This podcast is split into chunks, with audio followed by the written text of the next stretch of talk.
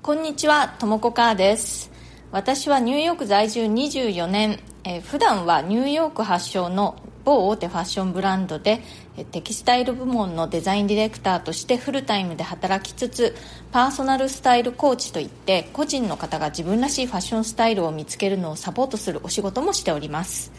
このチャンネル「ニューヨーク人生劇場」ではえ人種のるつぼ何でもありのニューヨークで私が働いて暮らして経験したことや学んだことそれから日々の生活の中で気づいた面白いことなどをお伝えしていきます。ちょっとポジティブな気分になるようなお話ができたらいいなと思ってやっております。それでは今日もよろしくお願いします。はい今日はですね、えリスナーの方から何人かの方から、えー私が音声配信を始めたきっかけは何ですかみたいな感じの似たようなご質問をいただいているのでそれにお答えしてみたいと思います。きっかけですね。特にないんですよね。本当に。ふとあなんかこういうのやってみたら面白いのかもしれないって思い立ったというのがまあ本音でして。まあそうは言ってもその伏線となるような出来事というのがいくつかあったんですね。でまず最初に、えー今年の初め頃ですかね。にあの日本のファッションの専門学校のモード学園さん。東京とか名古屋とか大阪モード学園さんの学生さんたちに向けて、えー、Zoom を使ってですねオンラインで私のキャリアについての講義をさせてもらったんですね。これまでももう少し小さい規模でのね講演会とか講義みたいなものはやったことがあったんですね、まあ、日本語でも英語でもその仕事の一環みたいな感じでデザイン学生たちの前で話をするっていうことはあったんですけれどもまあ今回そのモード学園さんからいただいたお話はすごく人数が多かったんですね。ちょっと何百人かの規模でそれまでに私がやったことがある講演とか講義というのはもうちょっと最高でもまあ何数十名単位ぐらいの前でやる感じだったんですよね。だからまあちょっとそんな大人数の前で話すなんてできるかなって一瞬思ったんですけれどもせっかく声をかけていただいたんだからねこんな機会めったにないことだしやってみようと思ってお受けしたんですね。そしたらそのモード学園さん向けの講義がとても好評ですごくね熱心に聞いてくださったんですよ皆さんが。そして私も話しながらとてもリラックスして楽しんで話すことができたんですね。まあ、そんな感じで自分の経験を話すことでたくさんの人が喜んでくれたというその経験がすごくこう大きかった。それをなんとなくこうどこか頭のどこかにそれがあったのかもしれないですね。あともう一つはコロナの影響がやっぱりいくつかあるなと自分では分析していて私やっぱりコロナ禍になって日本に全然里帰りできてないんですね。もう1年半以上ですね。うん。なので何かこう日本と交流が持ちたかったのかな？それとコロナ禍になってから私はもう100%リモートワークで家から仕事してるんですね。それまでは毎日オフィスに行っていたんですけれどももう去年の3月の後半ぐらいからずっと家で働いているんですよ。でまあもちろん Zoom を通じてね会議とか毎日たくさんあるっちゃあるんですけれども本当に外出することももうめっきり少なくなってしまったのでちょっと軽く交流不足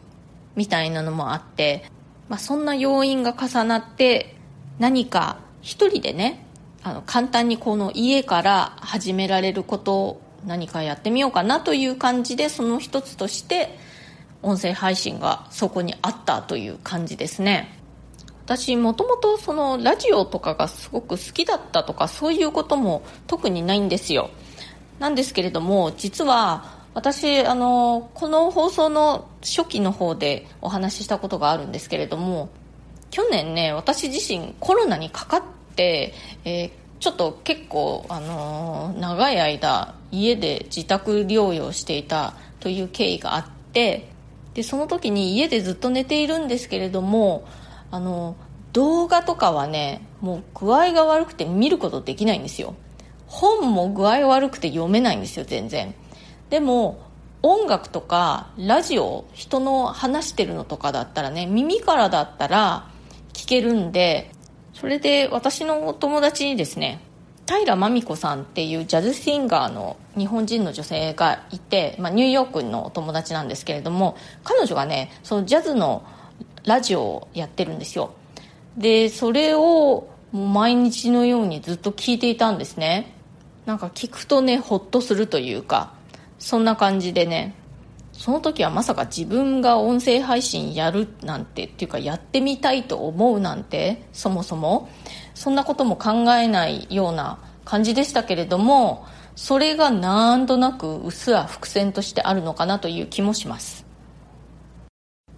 まあいろいろ今こんなことがきっかけだったかな？みたいな感じでお話ししましたけれどもまあでも本当に思いつきですよ要は。で今いろいろあのこういう伏線があったなんていうのは今一生懸命振り返って考えてみるといやこういうことかな？みたいな感じなんですけれどもまあ本当に思いつきであなんかこういうのやってみたいかもって思って音声配信ということで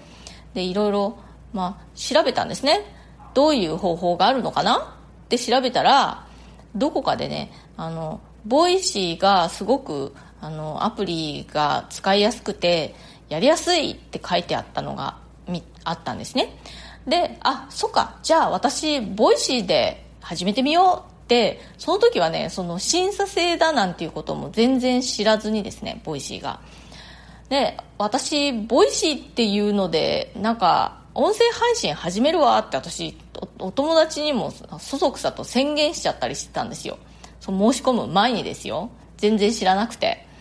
ででその聞いた方の友達も「あそうなんだ。へえなんか始めたら教えてね」みたいな感じで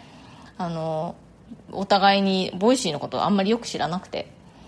でそんな感じだったんですけれどもよーく調べると Voicy 審査制じゃないですか。しかもなんか結構全然審査に通らないらしいと。えーってちょっとがっかりしたんですけれどもまあでもね一応申し込むだけ申し込んでみるかって思ってあの申し込んでみたんですよ。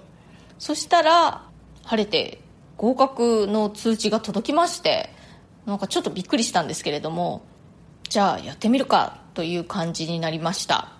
なんか勢いでね申し込んで合格したのは良かったんですけれどもなんせ初めての経験だしやるって言っちゃったんだけれどもちゃんとできるのかしら？って感じだったんですけれども、まあ、私のモットーとしてあの打席が用意されたらとりあえず打つっていうのがあるんですよ。えまだ心の準備がとかいろいろこう全然準備ができてませんみたいな状況でももしねもうその舞台とか席が用意されて「はいではどうぞ」って言われたらとりあえずやるっていうふうに私は決めていてまあ、いろんなことですね。この音声配信もそんな気持ちで始めてみました、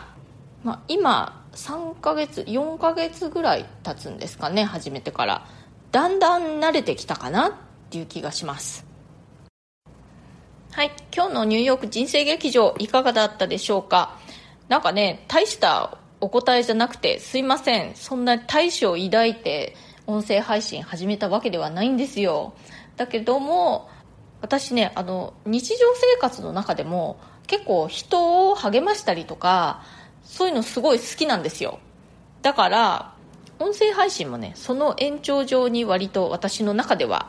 位置づいていますね。私ニューヨークに住むようになってからそのニューヨーカーのね積極性とかその自由さ肩にはまらない感じとかね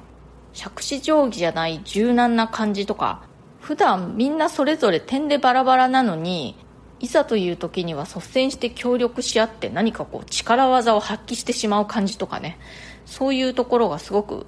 きで、まあ、そういう雰囲気をちょっとお届けしたいっていう気持ちもありますね。とまあそんな感じで今日はそろそろ終わりにしたいと思います。今日も最後まで聞いてくださってありがとうございました。今日の放送が気に入ってくださったらそれから私の話また聞いてみてもいいかな。と思ってくださったらぜひチャンネルのフォローの方もよろしくお願いします。それからリクエストや質問も受け付けていますので私に何か聞いてみたいことがある方は私のプロフィールの欄に質問できるリンクを貼ってますのでぜひそちらから送ってください。匿名でも大丈夫ですよ。それではまた次回。ともこかでした。